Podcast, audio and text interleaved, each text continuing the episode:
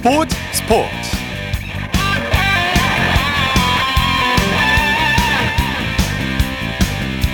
여러분 안녕하십니까? 아나운서 이창진입니다. 전 세계 탁구인들의 축제인 부산 세계 탁구 선수권 대회 한국 탁구 100주년을 기념해서 국내에서 처음 열리고 있는데요.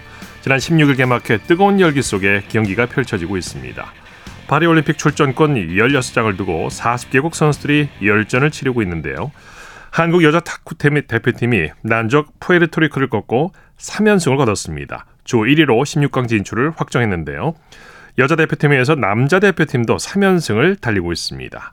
잠시 후 일요 스포츠 와이드에서 자세한 소식 전해드리겠습니다. 일요일 스포츠 스포츠 먼저 프로배구 소식으로 시작합니다. 스포츠 동아의 강산 기자입니다. 안녕하세요. 네, 안녕하세요. 먼저 남자부 경기부터 살펴볼까요? OK금융그룹이 KB손해보험을 꺾고 3위로 올라섰네요. 네, 오늘 남자부 경기에서 OK금융그룹이 KB손해보험을 3대1로 꺾고 승점 47점 3위로 올라섰습니다. 호민 의정부에서 7연패에 빠진 KB손해보험은 창단 후 처음으로 최하위가 확정됐습니다. 네. 자, OK금융그룹의 레오 선수가 펄펄 나갔죠? 확실히 레오가 해결사였죠. 오늘 블로킹 3개 포함 38득점, 공격 성공률 64.15%의 맹활약을 펼쳤고요. 10넉점을 올린 차지환과 10점을 보탠 신호진 또한 나란히 60%가 넘는 공격 성공률로 지원 사격했습니다. 네, 비에나와 레오의 치열한 맞대결이 흥미를 음. 더했죠. 그렇습니다. 오늘 양팀 에이스들이 맞대결이 흥미로운 볼거리였는데요. KB손해보험의 비에나도 고비마다 득점을 올리면서 31득점, 공격 성공률 61.7%의 맹활약을 펼쳤습니다. 뭐 이들을 중심으로 양 팀 모두 60%가 넘는 팀 공격 성공률을 보인 높은 레벨의 경기였는데요. 작은 차이로 승부가 갈렸습니다. 네. KB손해보험은 김학민 대행 체제에서도 좋지 않네요. 사실 김학민 대행 체제에서도 KB손해보험이 아직 승리가 없습니다만 네. 황경민 선수의 합류 이후 경기력이 올라오고 있다는 점이 위안거리입니다. 예. 뭐 김학민 대행도 특유의 에너지로 선수들을 독려하고 있고요. 오늘 4세트 비디오 판독 상황에선 격렬한 항의를 하면서 좀 승부욕을 보여주기도 했습니다. 네. 승리는 없지만 내용은 그런대로 괜찮다는 말씀이죠? 그렇죠. 뭐 전체적으로 삼각편대의 효율성이나 끈끈함이나 또 네. 강점인 서브의 업그레이드 이런 점에서는 확실히 이전보다는 나아진 모습이다라고 평가할 수가 있겠습니다. 네. 여자부에서는 IBK 기업은행이 GS 칼텍스를 완파했네요. 네, 여자부 경기에서는 IBK 기업은행이 GS 칼텍스를 3대 0으로 꺾고 승점 43점으로 플레이오프 진출 희망을 살렸습니다. 네. 3연패에 빠진 GS 칼텍스는 5위 기업은행에 2점 차로 쫓기게 됐습니다. 네, 이렇게 되면 남은 경기 결과에 따라서 순위가 바뀔 수도 있는 건가요? 그렇습니다. 3위 정관장부터 5위 기업은행까지의 승점 차가 넉 점이고 예. 세팀 모두 7경기씩을 남겨둔 만큼 순위가 요동칠 가능성이 그러네요. 충분한데요. 특히 세 팀 간의 맞대결은 사활을 건 승부가 될 전망입니다. 네. 자, 오늘 경기 IBK 기업은행이 압도적인 경기력을 보여줬죠. 그렇습니다. 기업은행은 오늘 세 세트 모두 25대 21로 따냈습니다. 뭐 블로킹 11대 3, 서브 5대 2의 우위를 앞세운 편안한 경기를 했는데요. 아베크롬비가 20석점에 60%의 공격 성공률을 보여줬고 네. 미들 블로커 최정민이 5개의 블로킹을 곁들이며 15점을 올렸는데 이 두 선수가 확실히 좋은 모습을 보여주니까 공격에서도 한층 활기를 띠고 있습니다. 네. GS 칼텍스는 차상현 감독의 빈자리가 큰 걸까요? 그렇습니다. 지금 차상현 감독이 팔꿈치 수술을 받고 자리를 비운 상황에서 임동규 코치가 대행 역할을 하고 있는데 좀 하루빨리 최근의 좋지 않은 흐름을 끊어야겠죠. 오늘 경기에서도 실바가 양팀 통틀어 최다인 27점에 51%의 공격 성공률로 활약했지만 고비를 넘는 디테일이 아쉬웠습니다. 네. 프로배구 중간 순위 살펴보죠. 네, 남자분은 승점 58점의 대한항공과 승점 56점의 우리카드가 치열한 선두 싸움을 벌이고 있고요. 승점 47점의 3위 OK금융그룹을 44점의 한국전력, 42점의 삼성화재, 40점의 현대캐피탈이 뒤쫓고 있습니다. 오늘 최하위가 확정된 KB손해보험이 19점으로 7위고요. 여자분은 승점 67점의 현대건설과 64점의 흥국생명이 선두 다툼이 치열합니다. 네. 승점 47점의 정관장과 45점의 GS칼텍스, 43점의 기업은행이 3위부터 5위까지 네. 치열하게 맞붙고 있고요. 붙어 있네요. 네. 그렇죠. 승점 32점의 도로공사가 6위, 승점 8점의 페퍼저축은행은 지금 22연패로 상당한 수렁에 빠져 있습니다. 네, 네 소식 감사합니다. 고맙습니다. 프로배구 소식 스포츠 동아의 강산 기자였고요. 이어서 프로농구 소식 전해드립니다. 월간 점프볼의 최창환 취재팀장입니다. 안녕하세요. 네, 안녕하세요. 오늘은 여자 프로농구 한 경기만 열렸죠? 아, 그렇습니다. 남자 프로농구는 지난 16일부터 A매치 휴식기에 돌입했습니다. 2025 아시아컵 예선이 치러진 이후인 28일에 리그가 재개되는데요. 어, 반면 여자 프로농구는 정규리그 막판 순위 싸움이 한창입니다. 용인에서 삼성생명과 하나 원큐의 맞대결이 열렸는데 예. 미국에 거주하고 있는 키아나의 어머니가 모처럼 한국을 찾아 딸을 응원하는 모습이 인상적이었습니다. 그렇군요. 자, 플레이오프 진출을 확정한 삼성생명이 하나 원큐를 상대로 완승을 거뒀네요. 네, 삼성생명이 압도적인 경기력을 보여준 끝에 85대 71로 승리했습니다. 삼성생명은 14승 13패를 기록하며 잔여 경기 결과와 관계없이 3위를 확정했습니다. 네. 어, 반면 4위 하나원큐는 아직 플레이오프 진출이 확정된 상태가 아닙니다. 어, 남은 3경기에서 2승을 따내야 자력으로 플레이오프 진출을 확정 짓는데요. 2연패에 빠지며 안심할 수 없는 레이스를 이어가게 됐습니다. 예. 삼성생명의 키아나 선수 오늘 존재감을 확실히 보여줬죠. 그렇습니다. 3점 슛 4개 포함 22점, 3리바운드 4 어시스트로 맹활약했습니다. 어, deep three를 성공하는 등 4개의 3점 슛을 넣으며 팀 공격을 이끌었습니다. 네. 키아나는 올 시즌 개인 최다인 22점을 기록하며 플레이오프에 대한 기대감을 심어줬습니다. 네. 어, 그리고 삼성생명은 공격적인 수비로 무려 12개의 스틸을 따내며 여유 있는 승리를 거뒀는데요. 임근배 감독 역시 초반부터 주문한 수비가 잘 이루어져서 편하게 경기를 했다며 만족감을 표했습니다. 네, 네, 네. 하나원 큐는 아쉬운 점이 좀 많았어요. 네, 박소희가 올 시즌 개인 최다인 20점을 기록하며 성장세를 이어갔지만 어, 김정은이 조기에 파울아웃 되는 등 전반적으로 어수선한 분위기 속에 경기를 치렀습니다. 양인영도 허리 통증으로 출전 시간에 제약이 따르는 상황에서도 20점 11리바운드로 활약했지만 어, 신지현이 9점에 그치며 2연패에 빠졌습니다. 네네. 자 호주에서 뛰고 있는 이현중 선수 오늘 활약이 좋았죠? 그렇습니다. 어, 멜버른과의 경기에 선발 출전했는데요. 어, 3경기 연속 선발 출장한 이현중은 18분을 소화하는 동안 9점 4리바운드를 기록했습니다. 네.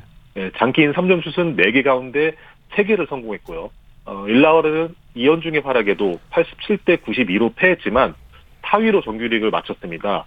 어, 시즌 초반 최하위 위기까지 빠졌던 일라와라는 감독 교체 후 놀라운 반전을 만들어내며 플레이인 토너먼트 진출에 성공했습니다. 네 네. 자 NBA 소식 살펴보죠. 오늘 NBA 올스타전 전야자 행사가 열렸죠? 그렇습니다. NBA는 총 4일 동안 올스타 전야제를 진행하며 팬들에게 다양한 볼거리를 제공하고 있는데요. 네네. 예, 올해도 3점슛 컨테스트, 덩크슛 컨테스트, 그리고 Skills Challenge가 진행됐습니다.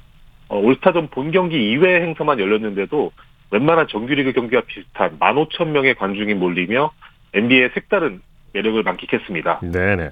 올스타전 전야제 행사 중에서 가장 관심을 끄는 행사가 3점슛 콘테스트 대결이죠? 그렇습니다. 올해는 특히 특별한 이벤트가 하나 더 열렸는데요. NBA 그리고 WNBA를 대표하는 슈터들이 사상 예. 초유의 남녀 대결을 펼쳤습니다. 네. 예. 예, NBA 선두슛 거리는 7.24m, 7.24m입니다.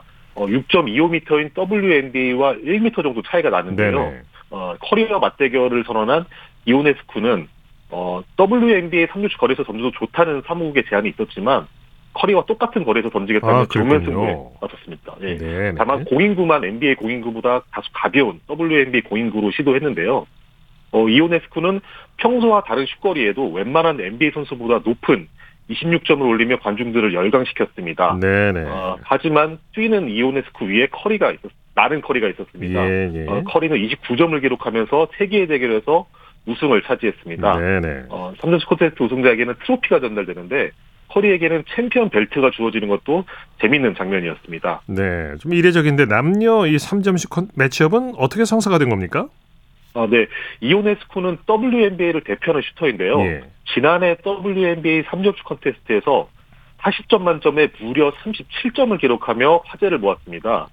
이후 이오네스쿠가 자신의 SNS에 커리를 태그하며 맞대결을 제안했는데요. 커리가 흔쾌히 수락하며 세기의 대결이 성사됐습니다. 예, 예. 예, 비록 패했지만 이오네스쿠는 이번이 마지막 대결이 아니길 바란다며 재대결을 기대했습니다. 네네. 자, 커리가 빠진 NBA 3점슛 컨테스트에서는 어떤 선수가 우승을 차지했습니까? 네, 커리와 더불어 NBA에서 손꼽히는 득점원이죠. 릴라드가 타이틀 방어에 성공했습니다. 어, 릴라드는 예선에 이어 결선에서도 26점을 기록하며 24점에 그친 트레이영을 제치고 우승을 차지했습니다. 네네. 어, 릴라드는 지난해에 이어 3점슛 컨테스트 2연패를 달성했는데요. 이는 역대 네 번째이자 2003년 스토야코비치 이후 21년 만에 나온 진기록이었습니다. 네. 자, 올스타전의 백미는 3점 슛과 더불어서 덩크슛 컨테스트라고 할 수 있는데 덩크왕은 누가 됐습니까? 예, 적수가 없었습니다. 지난 시즌 우승을 차지했던 맥클렁이 2연패를 달성했습니다. 네네. 어, 맥클럼은 통산 4경기만 출전했을 정도로 NBA에서는 기회를 받지 못하고 있는 선수지만 덩크슛만큼은 타의 추종을 불허합니다. 어, 키는 188cm에 불과하지만 덩크슛을 자유자재로 구사하는데요. 이번 덩크슛 컨테스트에서는 215cm의 거구죠. 샤키로니를 뛰어넘는 덩크슛을 터뜨리며 전화제의 또 다른 주인공이 됐습니다. 예, 예. 자, Skills Challenge가 열렸죠. 이 Skills Challenge가 어떤 거고 어떤 팀이 우승했는지 좀 말씀해 주시죠. 네, Skills Challenge는 말 그대로 선수들이 지닌 슛, 패스, 그리고 드리블 능력을 뽐내는 이벤트입니다. 예, 예. 과거에는 8명의 선수가 토너먼트 방식으로 우승을 가렸지만 2022년부터 3명의 선수가 팀을 이뤄서 대항전을 펼치는 방식으로 바뀌었습니다. 어, 정해진 구역에서 드리블, 패스를 성공할 때마다 점수를 매기고 어, 총점이 높은 팀이 우승하는 방식인데요. 네. 이번에는 테마별로 팀이 또 구성이 됐습니다. 어, 트레이 영, 그리고 스카티 반즈, 타이리스 맥시가 팀 올스타, 그리고 드래프트 1순위 출신 반케로, 웸반야마, 에드워즈가 one pick 팀으로 출전했습니다. 어, 우승은 인디애나에서 열리는 올스타전을 기념해 출전한 팀 인디애나가 차지했습니다. 네. 어, 터너, 매서린, 할리버튼으로 구성된 팀 인디애나는 하프라이 슛 대결에서 팀 올스타를 제치며 홈팬들에게 기쁨을 안겼습니다. 네, 네. 소식 감사합니다.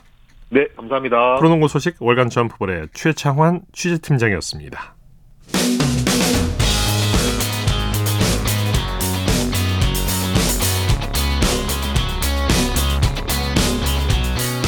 따뜻한 비판이 있습니다. 냉철한 분석이 있습니다. 스포츠 스포츠 일요일 스포츠 스포츠 생방송으로 함께하고 계십니다. 9시 32분 지나고 있습니다. 이어서 축구 소식 전해드립니다. 베스트 11의 임기환 기자입니다. 안녕하세요. 네, 안녕하세요. 자, 대표팀 클리스만 감독 경질 결정이 꼬리 자르기라는 비판이 일고 있죠? 아시안컵 이후 비교적 빠른 시일에 감독 결, 경질 결정이 나왔죠. 어, 배경은 아시다시피 클린스만 감독의 선수단 관리와 리더십의 부재였습니다. 더 깊이 들어가면 도화선이 되었던 손흥민 선수와 이강인 선수의 갈등이 있었죠. 예, 예. 그렇지만 사건의 본질적인 원인으로 거슬러 올라가 보면 어, 이런 감독을 선임한 시스템과 프로세스로 귀결되지 않을 수가 없는데요. 이미 클린스만 감독은 과거 다른 나라 대표팀이나 클럽팀을 맡았을 때도 말이 많았던 인- 인물입니다. 예. 책임감 없는 모습을 보였던 적이 한두 번이 아니고요. 이 대목에서 우리가 생각해 볼 문제는 어, 전임자인 파울로 벤투 감독 선임 시에는 비교적 잘 작동했던 감독 선임 프로세스가 왜 이번 클린스만 때에는 망가졌냐는 겁니다. 네, 네. 이 벤투 감독 선임 당시에는 어땠습니까? 어, 그 당시에는 협회가 전력 강화 위원회에 감독 평가 및 선임 등의 권한을 부여해서 감독을 선출하는 시스템이었죠. 예. 이 안에서 홍명보 전 축협 전무와 김판곤 전 전력강화위원장이 고심 끝에 벤투 감독을 선임한 거고요. 어, 그런데 정 회장이 2021년 7월 13일에 국가대표 전력강화위는 남녀 국가대표와 어, 언더 15세 이상 연령별 대표팀 관리를 목적으로 설치한다 라는 제52조 1항을 개정한 겁니다. 네. 이렇게 바꿨죠. 국가대표 전력강화위원회는 남녀 국가대표와 어, under 18세 이상 연령별 대표팀 운영에 대한 조언 및 자문을 목적으로 설치한다라고 예. 말입니다. 조언 및 자문. 네. 네 네. 어, 그래서 이제 클린스만 감독 선임 당시 전력 강화위가 어떠한 제대로 된 기능도 발휘하지 못했던 배경이 네. 되었고요. 어, 실제로 클린스만 감독 선임이 공식 발표되기까지 무려 5주라는 기간이 있었는데 이 기간 동안 전력 강화회 위원들은 감독 선임 과정에 대해 전혀 알 길이 없었습니다. 예. 어, 사실상 통보 형식이 아니었나라고 내다보고 있, 었고요 네. 이러한 사실 정황이 다 있었는데 정 회장은 클린스만 감독 선임 당시 벤투 감독 때와 동일한 프로세스가 적용됐다라고 주장을 하는 겁니다. 네, 네. 어, 사선 연임에 대한 의지 역시도 대한체육회와 문체부에서 어, 조항을 승인하지 않았다면서 간접적으로 어, 내비쳤고요. 네. 이 꼬리 자르기, 자르기라는 말이 나올 수밖에 없는 이유입니다. 네. 클린스만 감독 경질로 발생하게 될 위약금 규모가 상당하죠. 어, 클린스만 감독의 추정치 연봉이 220만 달러, 어, 그러니까 우리 돈으로 약 30억 원에 가깝거든요. 예, 그런데 계약 기간은 지난해 3월부터 내후년 7월까지였습니다. 예, 이 자녀 2년치 연봉만 단순 계산해도 60억 원이 넘고요. 네, 여기에 코치진 위약금까지 합치면 100억 원도 넘을 거라는 전망까지 나오고 있습니다. 네, 네, 이를 두고 위약금 재테크라는 말까지 나왔는데요. 어, 실제로 위약금을 받은 경험이 많은 클린스만 감독이고요. 예, 2011년부터 16년까지는 미국 대표팀을 이- 이끌다가 성적 부진으로 경질을 당했는데 이때 워싱턴 포스트의 보도에 따르면 위약금으로만 320만 달러, 우리 돈으로 442억 원이죠. 예, 이 거액을 받았다고 합니다. 예. 어, 한국으로부터 받을 또 위약금 규모를 생각하면 또 이 금액이 늘어나는데 에, 감독 맞습니다. 위약금은 아무래도 협회가 책임을 질 수밖에 없는 부분일 텐데 앞으로 처리 절차가 구체적으로 어떻게 됩니까? 오롯이 대한축구협회가 떠안게 된 상황인데요. 어, 이게 감독 개인의 사정으로 제가 그만두겠습니다라고 했으면 이 감독에게 귀책 사유가 있기 때문에 자녀 연봉을 주지 않아도 됩니다. 예, 그런데 협회가 경질을 한 거기 때문에 귀책 사유는 축구협회에 있습니다. 예, 어, 이는 곧 계약서상 기재된 위약금, 즉 자녀 연봉을 지불해야 한다는 이야기입니다. 네, 네, 지금 뭐 60억에서 70억 원 정도로 예상을 하고 있는 상황인데 어, 금액이 적지 않죠. 예, 그래서 아마 감독이 계약서상 받을 수 있는 돈을 어, 양보하지 않을 공산이 크고요. 네, 어, 협회는 변호인단의 법리적 문의를 해보겠다고 하는데 어, 쉽지만은 않아 보입니다. 네. 그래서 정몽규 회장의 책임론이 부각이 되고 있고 실제로 실제로 재정적인 기여를 고민해 본다고 최근 기자회견을 통해서 언급을 한 적이 있죠. 네 네. 뭐 아직 뭐 최종 결정을 한건 아닙니다만 어쨌든 정 회장이 감독 선임 결정권자로서 어, 최종 역할을 했던 건 사실 아니겠습니까? 네네. 어, 그런데 이 회장이 사재, 즉 개인 돈을 털어서 감독에게 돈을 준다. 이건 모양새가 좀 이상하거든요. 네네. 어, 왜냐하면 계약 자체가 감독과 협회가 맺은 계약이니까요. 어, 그래서 공적인 영역 안에서 처리가 되어야 하는데 어, 지금 협회가 파주에 있는 국가대표 훈련장을 천안에 새로 건설하고 있거든요. 네.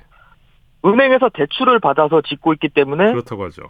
예, 예, 지금 협회에 돈이 많은 상황은 아니라고 합니다. 예. 어, 그렇다면 어떻게 해야 하느냐? 정 회장이 사재를 기부 방식으로 협회에 전달해 그 돈을 협회가 클린스만 감독에게 주는 형식으로 처리를 해야 하는 겁니다. 예. 어, 이러면 외형상으로는 협회가 감독에게 주, 위약금을 주는 공적 처리의 형태가 되는 거고요. 어, 그러면서 이번 사태에 도의적 책임이 있는 정 회장이 지불하는 모양새도 되는 겁니다. 네네. 또 클린스만 사단의 수도 코치였던 헤어 코치의 발언도 문제가 되고 있죠. 이제는 전 수석 코치죠. 어, 오스트리아 출신 헤어 초크가 자국 매체를 통해 기고글을 남겼는데요. 어, 여기서 이렇게 말했습니다. 어, 손흥민과 이강인의 감정적인 몸싸움이 대표팀 경기력에 영향을 미쳤다라고 말입니다. 네. 어, 헤어 초크마저 클린스만 감독이 했던 선수 탓에 동참을 한 건데요. 식당에서 이런 경험을 해본 적이 없다. 이들의 갈등 탓에 단 몇 분 만에 우리가 몇 달 동안 힘들게 쌓아 올렸던 공동탑이 무너졌다라고 네. 언급을 했습니다. 본인을 향한 비판이 억울하다고 어필하면서 어, 동시에 대표팀의 성적이 좋지 못했던 예. 핵심 이유로 선수 간 불화를 꼽은 겁니다. 네. 아, 좀 아쉬운 태도가 아닐 수 없겠습니다. 네. 선수들에게 떠넘긴 느낌도 있고 그래서 그 소- 손흥민 선수와 이강인 선수의 그런 불화가 더 커진 느낌도 있어요. 네, 네, 그렇습니다. 네. 자, 손흥민 선수, 황기찬 선수의 EPL 코리안 더비에서는 따뜻한 광경이 연출이 됐죠. 오늘 자정이었죠. 토트넘과 울버햄튼의 리그 25라운드 경기가 토트넘 홈에서 열렸습니다. 어, 말씀 주셨듯이 손흥, 손흥민과 황희찬 선수의 코리안 더비로도 주목을 받았는데요. 지난해 11월 울버햄튼 홈에서 열린 맞대결 이후 약 3개월 만에 성사됐습니다. 예. 이번에도 황희찬 선수가 웃었습니다. 울버햄턴이 지난 대결과 마찬가지로 2대1 승리를 거뒀고요. 이번 시즌 토트넘 상대로 더블입니다. 어, 이날 경기 결과에 상관없이 따뜻한 광경이 연출되기도 네. 했습니다. 두 선수가 경기 후 라커룸 바닥에 앉아 small talk를 나누는 모습, 모습이 포착되었는데요. 네네. 이후에 포옹까지 나눴습니다. 어, 최근 손흥민과 이강인 선수를 비롯해 대표팀 내 일부 선수 간 마찰과 갈등이 있었잖아요. 예, 예. 이날 두 선수의 포옹은 어, 그러한 사건들로 인한 우려를 불식시키기에 충분했습니다. 네네. 울버햄튼이 토트넘에 유난히 강한 모습이에요. 더블 기록. 네네. 이번 시즌 더 그렇습니다. 네. 소식 감사합니다. 네, 고맙습니다. 축구 소식 베스트 11의 임기환 기자였고요. 이어서 한 주간 이슈가 됐던 스포츠계 소식을 집중 분석해보는 최동호의 스포츠 칼럼 시간입니다. 한국 수영이 세계 수영 선수권 대회에서 역대 최고의 성적을 올렸죠. 단체전인 남자 개영 800m에서 은메달을 차지했는데요. 스포츠 평론가 최동호 씨와 함께 세계 수영 선수권 대회 성과를 자세히 들여다보겠습니다. 안녕하십니까? 예, 안녕하세요. 자, 한국 수영이 단체전에서 은메달을 차지했다는 거 의미가 상당히 예. 크죠. 어, 예, 그렇죠. 예, 말씀하신 대로 이 세계 수영 선수권 대회 남자 계영 800m에서 어, 대표팀이 은메달 목에 걸었습니다. 예. 어, 세계 수영 선수권 대회 단체전 첫 메달이거든요. 어, 지금까지 한국 수영, 이 박태환, 황선우 같은 이 특출난 선수들이 세계 수영 선수- 선수권 대회에서 메달을 가지고 왔었죠. 예. 어, 이 개영 800m는 네명의 선수가 한 팀이 돼서 레이스를 펼치기 때문에 이 특출난 한 명의 선수만으로는 메달을 가져올 수 없는 종목입니다. 네, 그렇죠. 아, 이 국가별 평균적인 수준에 의해서 메달이 결정되는 종목이기 때문에 한국 수영으로서는 새 역사를 썼다 이렇게 볼 수 있겠죠. 그렇습니다. 황선욱, 김우민, 이준호, 양재훈 선수가 출전을 했는데 정말 금메달 같은 은메달이에요. 자, 이 예. 정도면은 파리올림픽에서도 메달을 기대할 수 있겠죠? 어, 예, 그렇겠죠. 이제 파리올림픽에서 메달을 목표로 하고 있습니다. 자, 우리 대표팀이 7분 1초 94를 기록했거든요. 예. 아, 중국이 7분 1초 84였습니다. 0.1초 뒤져서 은메달인데, 어, 자, 그런데 지난해 항저우 아시안 게임에서는 어, 반대로 우리 대표팀이 중국을 제치고 금메달을 목에 걸었거든요. 예. 어, 아시아 기록은 우리 대표팀이 갖고 있습니다. 항저우 아시안 게임 우승 기록인 7분 1초 73이 어, 아시아 기록인데 예. 뭐 때문에 뭐 우리 대표팀 뭐 충분히 우승 경쟁력 갖고 있고요. 네네. 이 파리 올림픽에서 메달에 도전합니다. 거의 근접해 있네요. 예, 황정아 씨 맞습니다. 우승 기록과 황선우 선수 정말 엄청난 스포츠를 보여줬는데 대표팀이 8위로 출발해서 2위로 들어왔어요. 마지막 200m를 책임진 황선우 선수 정말 기적 같은 스포츠를 보여줬죠. 어, 예, 이 기적이란 얘기가 어, 800m 개영 800m 어, 은메달 이후에 여러 번 나왔습니다. 어, 이 첫 번째 주자 양재훈 선수 8위로 들어왔고요. 예. 이두 번째 주자 김우민 선수가 250m에서 5위로 올라선 뒤에 이 300m에서 3위까지 치고 올라왔거든요. 예. 자, 그리고 이제 세 번째 주자 이호준 선수도 이 3위 자리를 잘 지켜냈는데, 어, 600m까지 미국이 1위, 중국이 2위, 우리가 3위였습니다. 예. 자, 그리고 마지막 황선우 선수가 스타트할 때, 어, 미국과 우리가 무려 3초 25 차가 났고요. 예. 이 중국에는 2초 14 뒤진 상태였습니다. 거리상으로 그런데 엄청난 거죠, 이거는. 예, 맞습니다. 그런데 이거를 황선우 선수가 뒤집은 거죠. 예. 이 황선우 선수 700m에서 미국을 따라잡았고요. 아, 이어서 중국도 거의 다 잡을 순간에 그렇죠. 결승선에 다 와서 레이스가 끝이 난 거죠. 극적인 우승을 할 수도 있었는데 참 아쉬웠어요. 예, 맞습니다. 네, 황선우 선수 자유형 200m 금메달에 이어서 은메달 한 개를 더 추가했는데 이 계영 800m를 통해서 200m 최강자라는 걸 다시 한번 보여준 거죠. 어, 예, 맞습니다. 예, 계영 800m에서 이 마지막 스퍼트를 한 200m 기록이 1분 43초 76이었거든요. 네, 어, 1분 40, 43초 76은 이 자유형 200m 자신의 최고 기록보다 더 빠른 기록입니다. 예, 예. 이게 이제 무슨 의- 의미냐 하면은 이 황선우 선수가 여전히 200m에서 기록 경신이 가능하다는 뜻이 되겠죠. 예, 어, 예. 때문에 이제 파리 올림픽이 더욱 기대가 되는 이유이기도 합니다. 네, 김우민 선수도 자유형 400m 금메달에 이어서 개영 800m에서 은메달을 추가했는데 자유형 400m에서 박태환 후계자라는 타이틀을 얻게 됐죠. 어, 예, 맞습니다. 이 김우민 선수, 자, 그동안에는 이 황선우 선수에 가려서 2인자라는 얘기를 들었거든요. 네. 아, 그런데 이번 대회 자유형 400m 금메달로 2인자가 아니라 박태환의 후계자로 주목을 받게 됐죠. 네. 어, 이번 대회 우승 기록이 3분 42초 71인데, 어, 300m까지는 세계 신기록 페이스였거든요. 예, 예. 자, 이걸 봐도 이 김우민 선수의 가능성이 어느 정도인지 충분히 짐작할 수 있습니다. 네, 배영에서도 이주호 선수가 가능성을 보여줬죠. 예, 어, 배영이 200m에서 이주호 선수 1분 56초 38로 5위를 기록했고요. 어, 이 준결선을 3위로 통과하면서 메달에 대한 기대감을 키워줬는데 이 결선에서는 아, 기록을 줄이지 못했습니다. 그래도 네. 우리나라 선수로는 최초로 세계 선수권 대회 배영에서 결선에 올라갔고 네. 5위를 기록했으니까 올림픽 기대해 볼 수 있겠죠. 그렇죠. 다이밍에서도 김수지 선수가 동메달 두 개를 추가하면서 수영 대표팀이 역대 최고의 성적을 기록했는데요. 역시 그 파리 올림픽이 최종 목표가 되겠죠? 예, 맞습니다. 이 자유형 200m 황선우 선수 금, 400m 김우민 선수 금, 개영 800m 은메달과 함께 어, 이 다이빙에서 김수지 선수가 여자 3m 스프링보드 혼성 싱크로 3m 스프링보드에서 동메달을 목에 걸었습니다. 네. 자, 그래서 대표팀 금둘, 은 하나, 동 두 개로 역대 최고 성적을 기록했고요. 올해 목표는 역시 파리올림픽인데 네. 이 파리올림픽을 향해서 한 걸음 더 나서야 되겠죠. 예, 말씀 감사합니다. 예, 고맙습니다. 최동호의 스포츠 칼럼 스포츠 평론가 최동호 씨였습니다. 쳤다 하면 홈런이고 슛 골이고 각본 없는 한편의 드라마 손에 잡힌 우승 트로피. 목에 걸린 그 배달. 너와 내가 하나 되는 그것이 바로 그것이 바로 그것이 바로 꿈꾸던 스포츠. 꿈꾸던 스포츠. 꿈꾸던 스포츠. 일요일 스포츠 스포츠 생방송으로 함께하고 계십니다. 9시 46분 지나고 있습니다.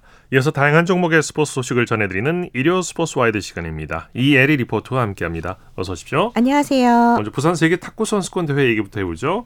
여자 탁구 대표팀이 난적 푸에르토리코를 꺾고 3연승으로 16강 진출에 성공했죠. 네, 우리나라에서 처음으로 부산에서 세계 탁구 선수권 대회가 오는 25일 일요일까지 열리는데요. 우리나라 남녀 탁구 대표팀은 1차 목표였던 파리 올림픽 티켓을 넘어서 역대 최고 성적에 도전하고 있습니다. 네. 먼저 오강원 감독이 이끄는 여자 대표팀이 오늘 부산 백스코 특설 경기장에서 열린 조별리그 5조 3차전에서 푸에르토리코를 매치 스코어 3대 1로 이겼습니다. 예. 여자 대표팀은 조별리그 3전 전승을 기록했고요. 이 승자승 원칙에 따라서 이탈리아를 제치고 조 1위를 확보해서 16강 직행을 확정했습니다. 네. 일찌감치 16강 진출을 확정한 여자 대표팀은 내일 오후 8시에 세계 랭킹 42위 쿠바를 상대로 조별리그 전승 마무리에 도전하는데요. 여자 국가대표 신유빈과 남자 국가대표 장우진 선수 소감 준비했습니다. 지난 14일 수요일 KBS 9시 뉴스입니다. 결전지 부산에서 시작된 공식 훈련. 선수들은 긴장 대신 여유가 넘쳤습니다. 에이스 신유빈은 특유의 밝은 표정으로 훈련 분위기를 띄웠고 맏언니 전지희도 날카로운 드라이브를 날리며 컨디션을 점검했습니다. 세계 랭킹 5위인 우리 여자 대표팀의 가장 큰 무기는 팀워크. 경험이 풍부한 이시온, 이은혜와 2년 전 청도 세계선수권 멤버였던 윤효빈까지 다섯 명의 선수가 똘똘 뭉쳐 12년 만에 시상대를 목표로 하고 있습니다. 언니들이랑 같이 힘 모아서 제일 멋있는 경기 만들고 싶습니다. 화이팅! 화이팅! 남자 선수들의 눈빛은 더 진지합니다. 남자 대표팀은 최근 세 번의 세계 선수권 단체전에서 4강에 올랐지만 중국과 독일의 벽에 막혀 모두 동메달에 만족했습니다. 주세혁 감독의 지도 아래 장우진, 임종훈 원투펀치를 앞세운 남자 대표팀의 목표는 최소 결승 진출, 홈 2점을 살려 10회 연속 우승을 거둔 중국을 넘어서는 것을 꿈꿉니다. 사실 저희는 항상 이제 중국이랑 하기 전에 안 된다라는 거는 없다라고 생각을 하고 있거든요. 다른 시합보다는 더 좋은 기운을 받아서 좀 저희 실력이 한 120%, 150%할 수 있지 않을까라는 한국 탁구의 새 역사가 될 우리 남녀 대표팀의 세계 무대 여정이 이곳 부산에서 시작됩니다. KBS 뉴스 이무형입니다. 자 그리고 남자 대표팀도 조별 예선에서 3연승을 질주했죠. 네, 임종훈, 장우진, 이상수로 팀을 꾸린 우리나라 남자 탁구 대표팀이 오늘 열린 남자 조별 예선 3조 3차전 칠레와의 경기에서 매치 점수 3대 0으로 이겼습니다. 남자 대표팀은 지난 금요일에 폴란드를 상대로 3대 1로 첫 승을 따냈고요. 어제는 뉴질랜드에게 3대 0 완승을 거뒀는데요.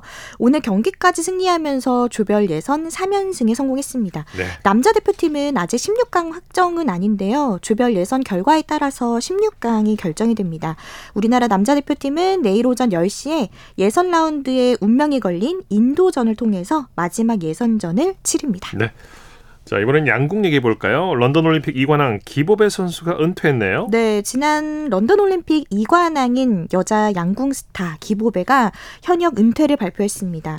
특히 여자 양궁 단체전은 이번 파리 올림픽에서 10연패에 도전하는데요. 기보배는 파리 올림픽에서 KBS 해설위원으로 후배들을 응원하겠다고 했고요. 예. 더불어서 인생 2막 계획을 밝혔습니다. 기보배 인터뷰 준비했는데요. 지난 14일 수요일 KBS 9시 뉴스입니다. 런던 올림픽 이관왕, 리우 올림픽 단체전 금메달 등 여자 양궁 신궁계보에 이름을 올렸던 기보배가 선수 생활 은퇴를 발표했습니다. 그 활시위는 제가 당겼지만 과녁의 명중은 제가 앞서 말씀드린 모든 분의 덕분이라고 감히 말씀드리고 싶습니다. 사선에서 표적까지 70m, 그 위에서 지난 27년 기보배는 울고 또 웃었습니다.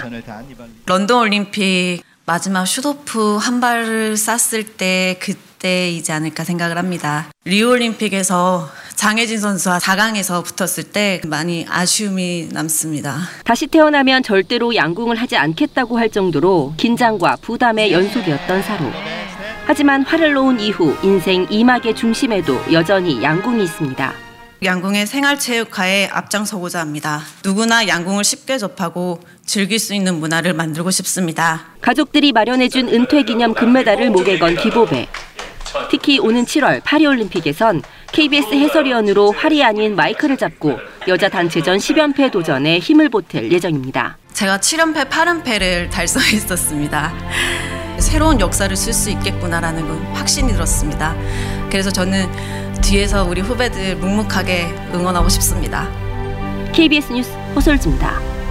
자, 그리고 우리나라 남자 쇼트트랙 마태형 서이라가 6차 월드컵 대회 500m에서 금메달을 수확했죠? 네, 서이라가 우리나라 시간으로 오늘 폴란드에서 열린 2024-2024 시즌 이 국제 빙상 경기 연맹 쇼트트랙 월드컵 6차 대회 남자 500m 1차 레이스 결승에서 41초 415를 기록하면서 캐나다의 스티븐 듀부아를 0.016초 차로 제치고 우승을 차지했습니다. 네, 일요 스포츠 와이드 이혜리 리포터와 함께했습니다. 수고했습니다. 네, 고맙습니다.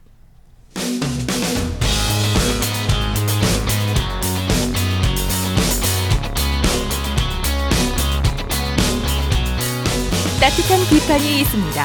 냉철한 분석이 있습니다. 스포츠 스포츠 이어서 골프 소식 살펴보겠습니다. 이데일리의 주미희 기자입니다. 안녕하세요. 네, 안녕하세요. 이번 주 골프계 가장 큰 이슈였죠. 골프 황제 타이거 우즈가 10개월 만에 PGA 투어 공식 대회에 복귀전을 치렀는데 감기 증세로 중간에 기권하면서 좀 어, 허무하게 끝나고 말았어요. 네, 우즈는 어제 미국 캘리포니아주 팰리세이즈의 리비에라 컨트리 클럽에서 열린 미국 프로골프 PGA 투어 제네시스 인비테이셔널 2라운드에서 6번 홀을 마치고 7번 홀 티샷을 한 뒤 카트를 타고 클럽하우스로 돌아갔습니다. 예. 우즈 측은 우즈가 독감 증세로 대회를 포기했다고 밝혔습니다. 미열이 있었지만 몸풀 때는 괜찮았는데 예. 경기를 시작하면서 현기증을 느낄 정도로 상태가 나빠졌다고 밝혔습니다. 우즈는 16일 열린 대회 1라운드에서 16번 홀부터 허리 경련이 일어났다고 털어놨고요. 네. 18번 홀에서는 프로 선수들에게는 보기 드문 공이 클럽 페이스에 제대로 맞지 않아서 오른쪽으로 크게 벗어나는 생크를 내는 네, 실수를 하면서 부상 우려도 나왔는데요. 예. 기권 사유를 독감이라고 공개하면서 부상 의혹은 잦아들었습니다. 네, 우즈도 생크를 내는군요. 네. 우주의 향후 대회 출전 계획은 어떻게 될까요?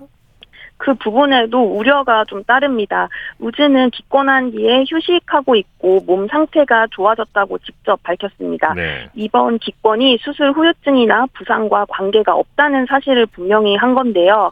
하지만 부상 병동인 우즈의 몸 상태와 만 49세라는 많은 나이가 걸림돌인 건 분명해 보입니다. 예. 우즈는 선수 생활 내내 무릎, 허리 부상으로 수차례 수술을 받았고 2021년 2월에는 자동차 전복 사고로 오른쪽 다리를 절단할 뻔한 위기를 겪기도 했습니다. 네.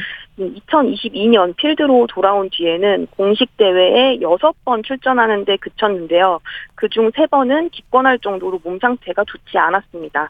우즈는 올해 메이저 대회 위주로 대회에 나서고 싶다고 했는데요. 우즈가 얼마나 현역 생활을 이어갈 수 있을지 우려가 커지고 예. 있습니다.